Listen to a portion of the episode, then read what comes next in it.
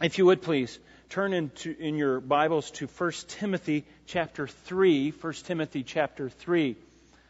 Oh, 1 Timothy chapter 3. We're just going to read one verse in your hearing. It is a trustworthy statement.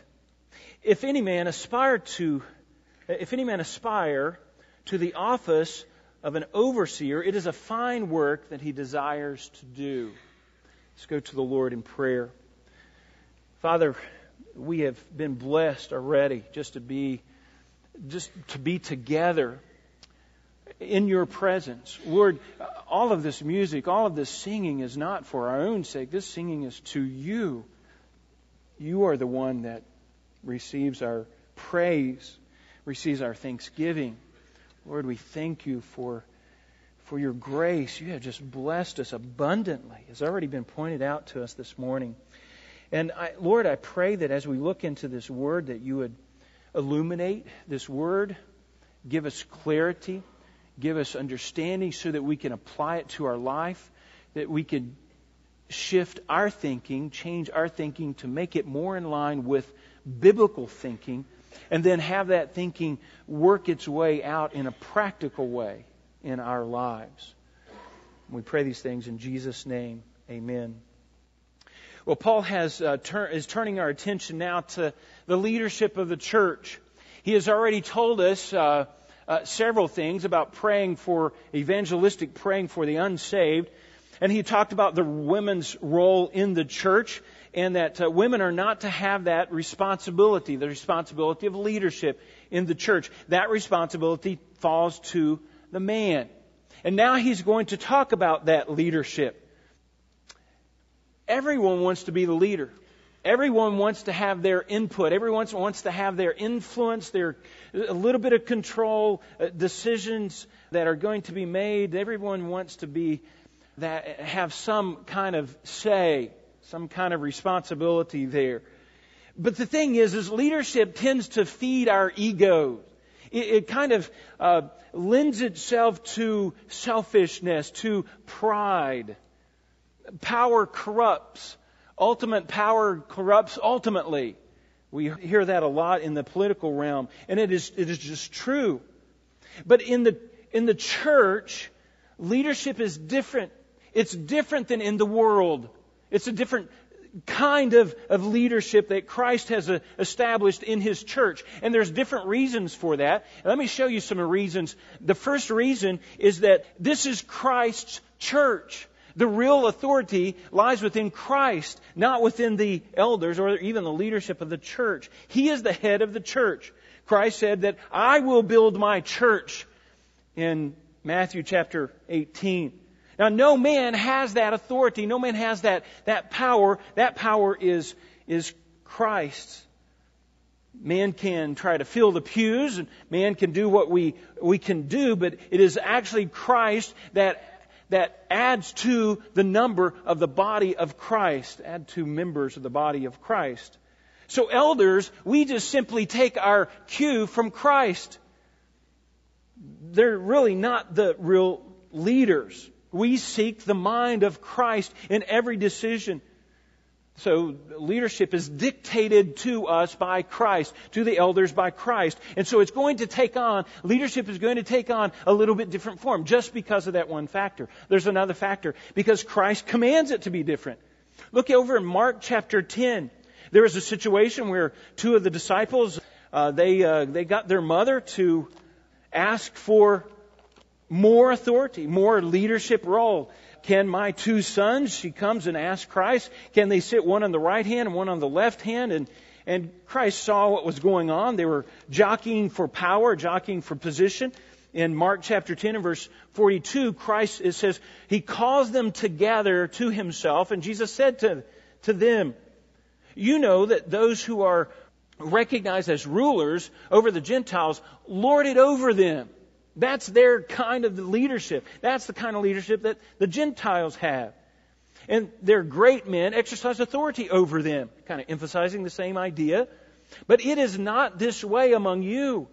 But whoever wishes to become great among you shall be your servant. It's a different kind of leadership, and Christ commands that. He wants that different kind. There is no place for domineering people. There's not, it's not a place that you, you dominate. There's, leadership cannot do that within the church. There's no dictation. There's, there's no uh, dominant personality that, uh, that wields his authority.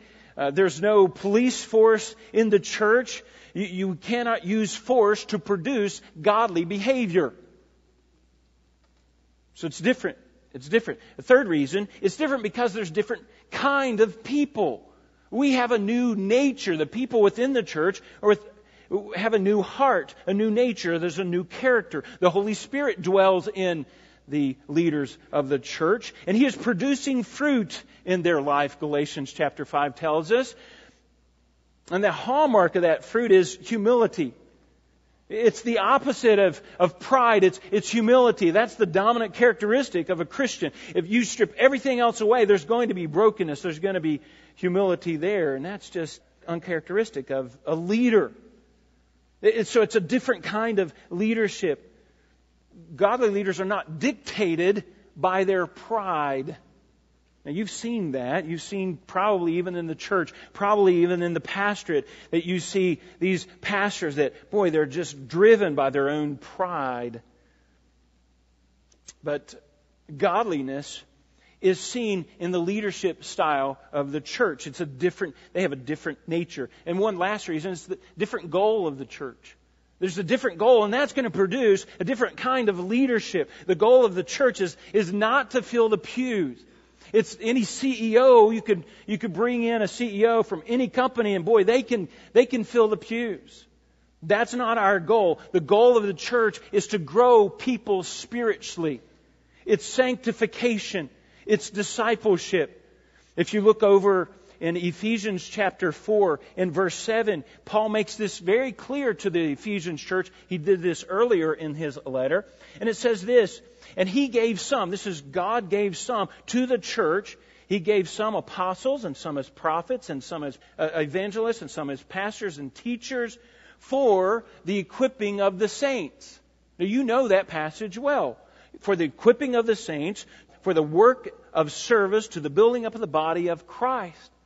It is, it is the elder's job, it is the overseer's job, the, the leadership of the church. They're concerned about sanctification. We're a teaching institution. Now, what makes it unique, though, this is not just an academic ex- exercise. We are completely dependent upon Scripture. Only the Scripture has the power to change someone's life. The, uh, the elders, the office of an elder then is centered around Scripture. We're, we're limited to this one, one book here. We proclaim Scripture. We proclaim its truth. We protect the truth. We do not invent it. We do not produce it. We just simply, clearly as possible, communicate what it says. And then even at that, sanctification is something that's produced in the heart. It's not something that we can, again, force on people. We do not control people's behavior that does not produce godliness. Simply put, we're shepherds. We cannot just take a book off the shelf on leadership and, and apply that to the church. It's a different kind of leadership within the church. I like what uh, Stuart Scott in his book, um, The Exemplary Husband, and you need to read this uh, book, men. He talks about two different kinds of leadership. There's the natural born leader, there's a natural leader, and then there's the spiritual leader. And he compares and contrasts these. First of all, the natural leader is self-confident. The spiritual leader is confident in God. The natural leader knows man. He knows politics. He knows how to maneuver. He knows how to manipulate.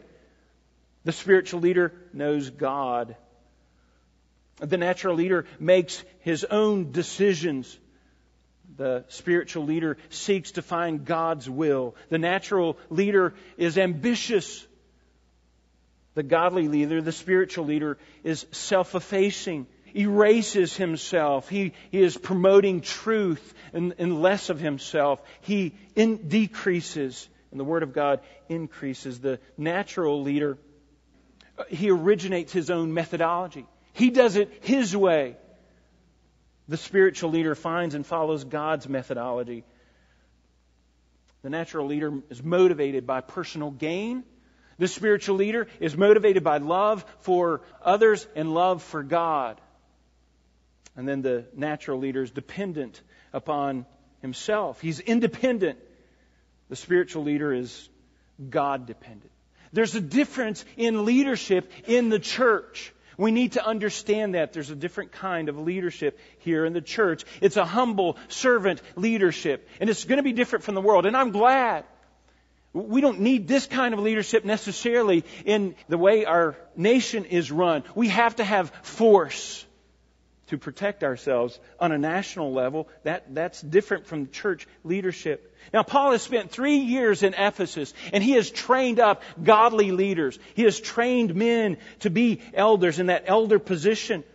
But something happened here, and he actually had to kick a couple of the men out of the church. If you remember back in chapter 1 and verse 20, Hymenaeus and Alexander, he had to hand over to Satan. They were trying to teach things that were blasphemous. These, they were probably in elder's position. And now he's having to correct some of the teaching, some of the things that they had got wrong and were teaching wrong. And you can imagine the younger men in the church seeing this whole process. And, and maybe they're a little discouraged. Maybe they're a little disillusioned. Eldership is losing its appeal. They don't really want to be an elder anymore. It's too serious. In fact, in that day, there'd be very little money in it. The position, if you held an elder position in that early time, there would be no prestige in the Roman world for an elder in the church or in the community at all. They would most likely be shunned or, or outcast.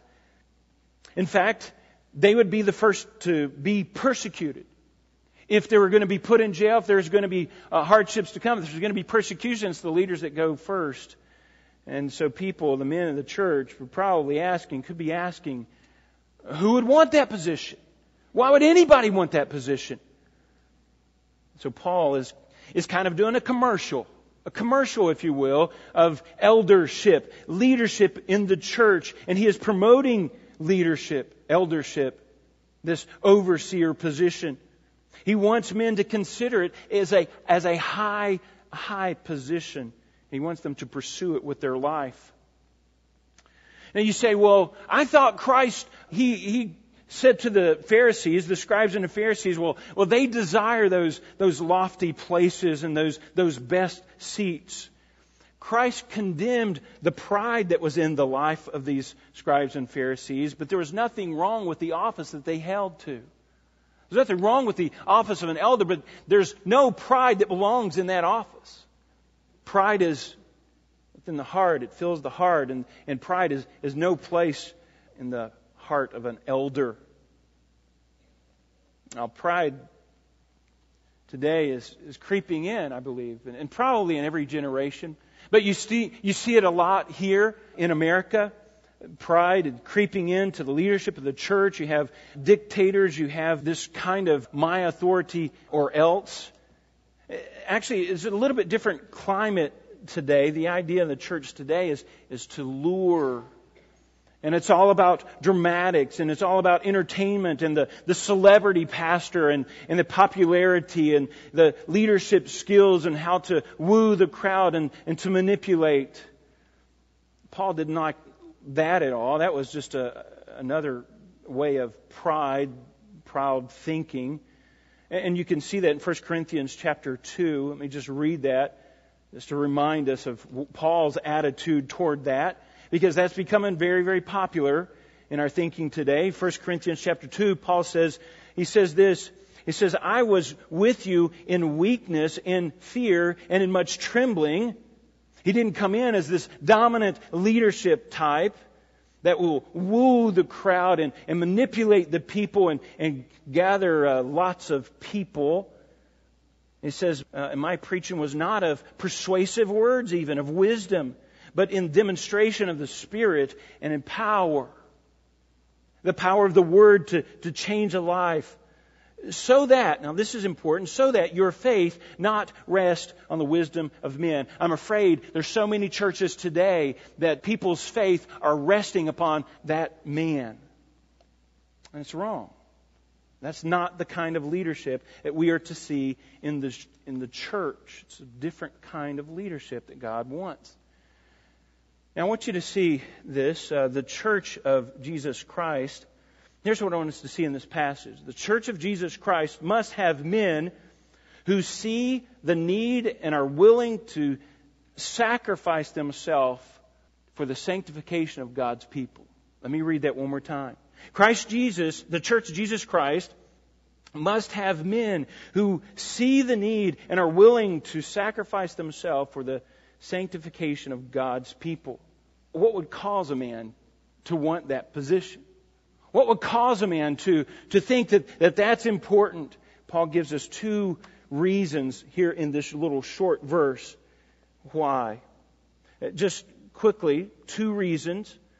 He thinks that it is important. This is an important role. This is an important office. And he says this in verse 1 it is a trustworthy statement. This is a trustworthy statement. Literally, it means faithful the word. Now, in the early church, they didn't have all of the scriptures written down. And what they would do, they would have uh, little uh, small doctrinal statements, little uh, snippets, just little, what we would call them maybe today, we have them today in our church, little core values. These are things that were important to them, and they made little statements, little axioms, little, if you, we might call them today creeds, but they were just short. Little ideas, little sentences to hang a whole theology on, and they had one concerning the elders of the church.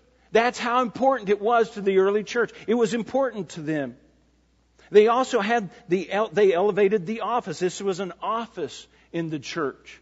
This was an official position held by someone in the church. It was an office of the church. In fact, it was an overseer, and the idea here is talking about his duties, but it's, it's someone that sees the big picture. It's someone that, that will be in charge, that will be, uh, make sure that no one falls through the cracks, that everyone is discipled, everyone is matured, everyone comes to sanctification. And that's the idea.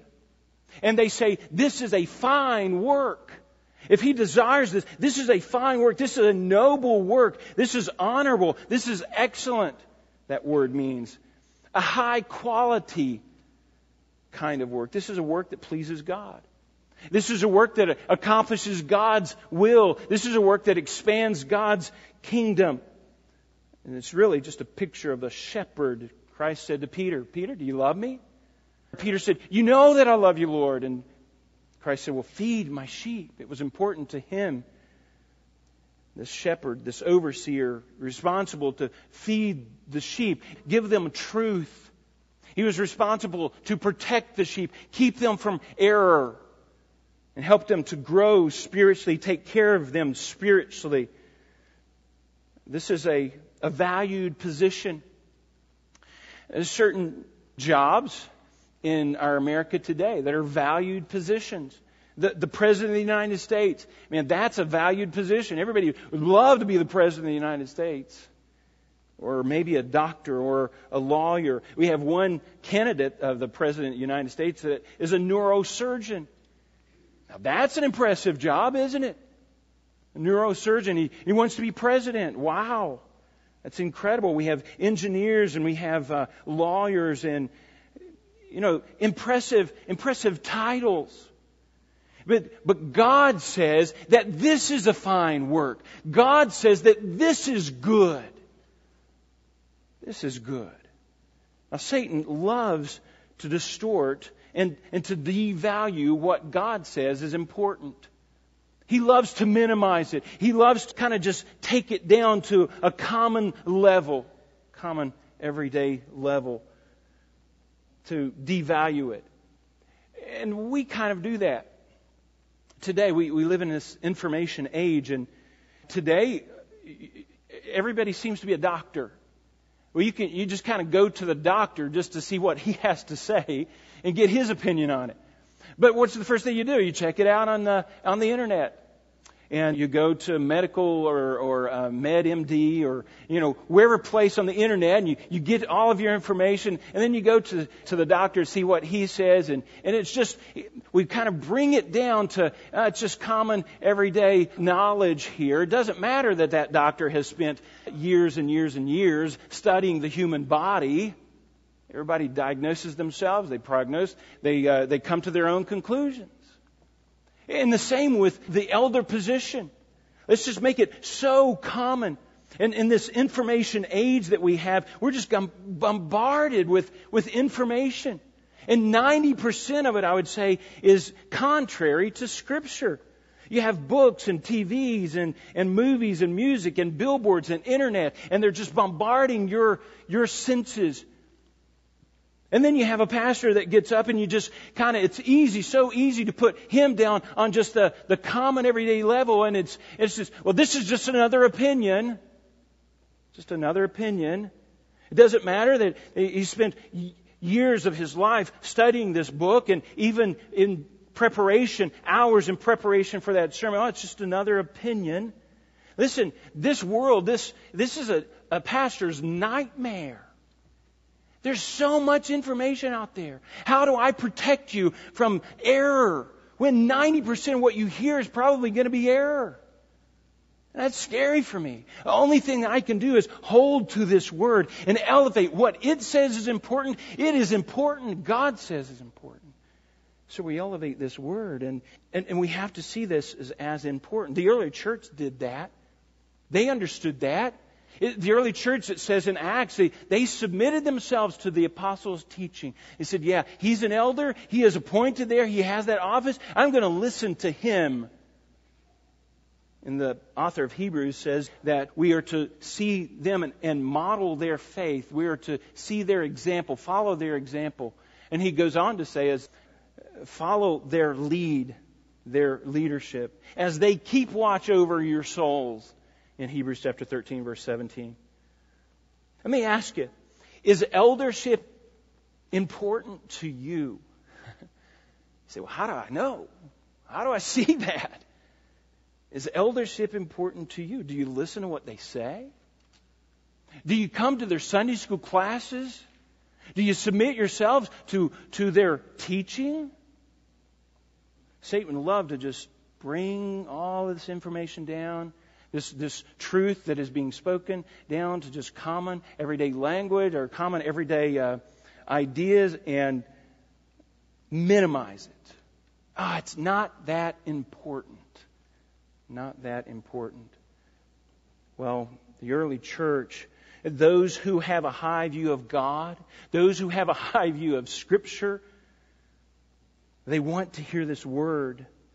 And someone to, to discipline themselves to, to search out what this word says and what does it mean, how we apply it. And, and to cut through all of the clamor of today and say, this is truth. True believer, they'll, they'll look at that and say, man, that's an important job. That's an important thing. It's an important work. The early church did they carved this little statement out that said, if any man aspires to the office of an overseer, it is a fine work it is to do. It was kind of like a little doctrinal statement, a mini doctrinal statement in one sentence. Just showed what was important to them. Number two, Paul just shows us look at the drive of this overseer.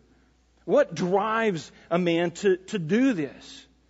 And notice he says, if any man, now, we, we talked about men as contrast to women last time, the past few Sundays, but he distinctly puts that in, if any man, and that's kind of important. He doesn't just say the natural born leaders now, they need to be grouped in this category.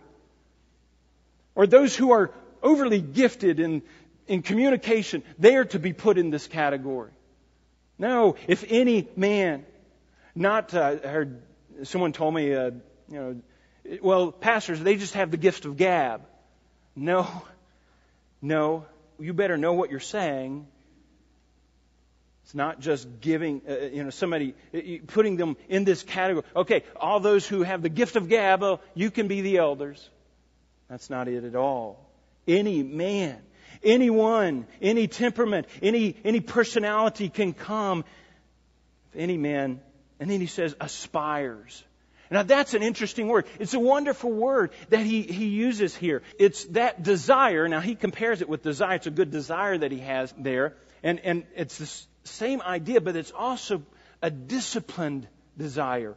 Disciplined to fulfill it. It, it actually, um, it, it makes sure that we understand that it's not just a passing interest. This is a, a long term desire. This is something he's planning for. If you look over in chapter 6, 1 Timothy chapter 6, he uses the same word concerning for, for money. Uh, in chapter 6 verse 10, he says, For the love of money is the root of all sorts of evil, and some, by longing for it, now that's our same word for longing for it, have wandered away. That, that longing for it. Now, it's not just this passing desire. This is, this is a desire that's there and probably put into motion things to make sure that I get that money that I'm longing for. But a better example is in Hebrews chapter 11. I love this example of this word, of how this word is used. Hebrews chapter 11, verse 16. The author of Hebrews says this But as it is, they desire a better country. That is a heavenly one. He's talking about Christians here.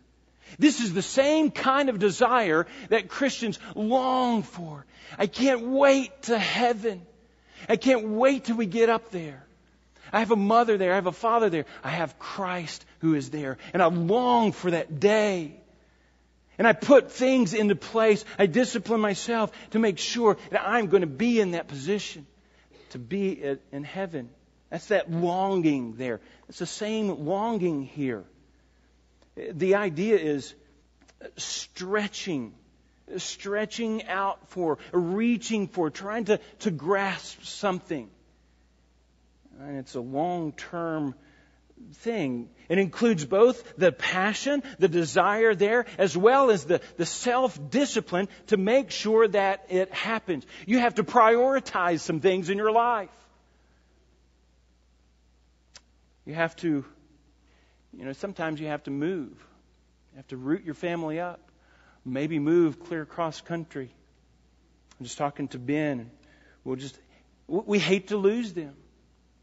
But this, and this is a serious thing that they, he's decided to do, but he wants the preparation. He wants to prepare himself. He's taking this seriously and he's, and he's planning these things out. And that's a wonderful thing.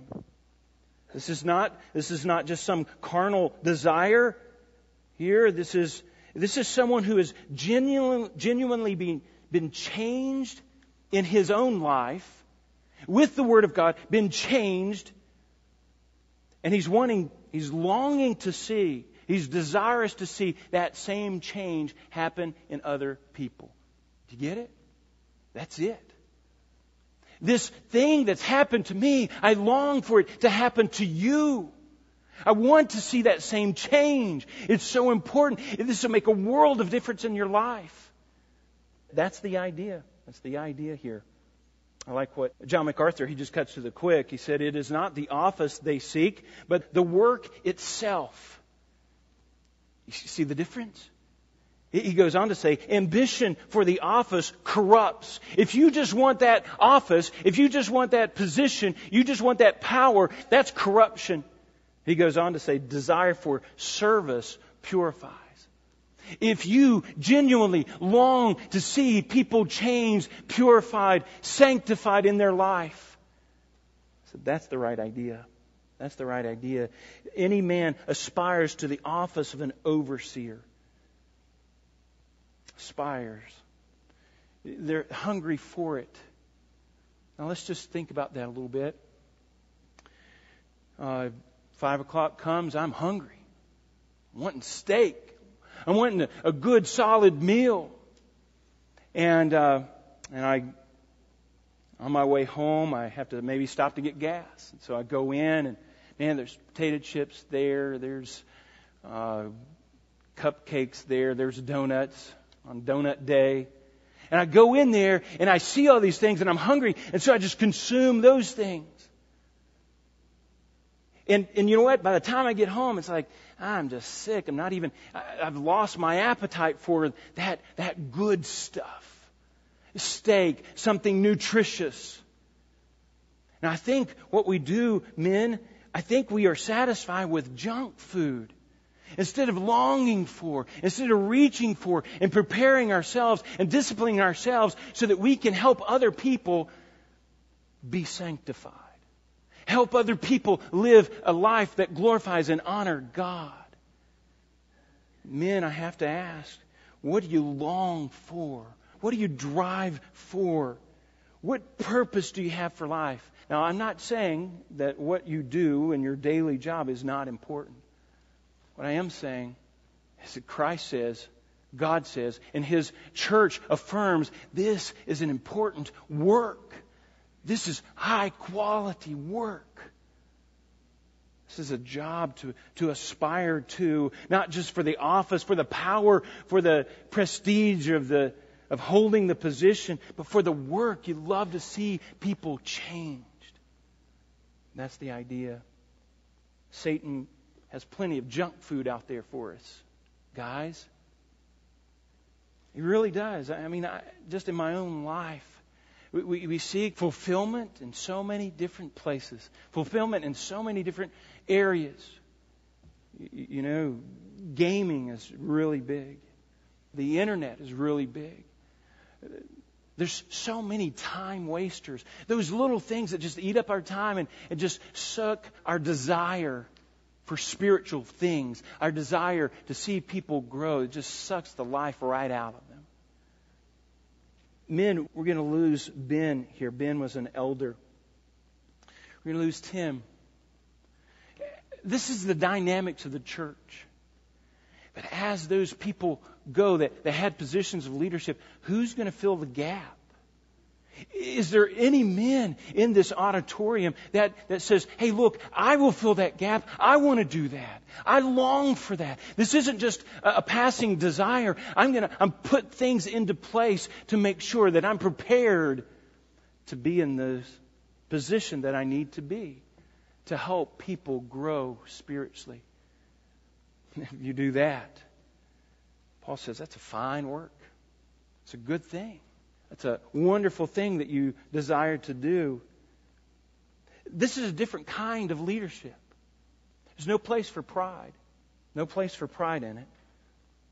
It's dominated by humility and servanthood. And it takes one who is committed to the Word of God and who is willing to sacrifice Paul is looking for those kind of men. Daniel's Bible Church was looking for those kind of men. Young men, I appeal to you like Paul appeals to you. This is a good thing to strive for. You may not be full time service, but you can be an elder. You can prepare yourself to lead the church, to be that shepherd in the church, to help be that shepherd. It's one office, but it's many many men who fulfill that office. Now, next time, next time we get together, we're going to look and see the qualifications of that office. It's not just the desire that qualifies that man, there's some qualifications. He has to discipline himself for godliness. Let's go to the Lord in prayer. Father, I thank you, Lord, for just these reminders. Father, how easy it is for us to, to just kind of listen to the world, the world's kind of leadership, and to buy into that. Kind of listen to, to Satan and, and his priorities and kind of minimize the church work, kind of minimize the, the role of an elder Lord, help us to not do that. Not in our mind, not in our actions, not in any way visible that we see. Help us to elevate that position. Lord, help us to train our children to see that that position is a, lofty position. It's something to strive for. And then, Lord, I pray within this congregation that you would rise up men, raise up men, Lord, that would take it seriously. Say, I, I want to do that. I, want to I want to help people grow spiritually. I want to help them apply the Word of God to their life so that we see change. Lord, help there be many men. Lord, I, I recognize in my own thinking that I'm I'm just new here at Daniel's Bible Church, and I'm I'm building on uh, the shoulders of a man that has already laid this down, and I thank you for that. I thank you for those elders that have gone in the past that have laid down a good foundation for our church now. Lord, may we have men to build on that foundation. We pray these things in Jesus' name. Amen.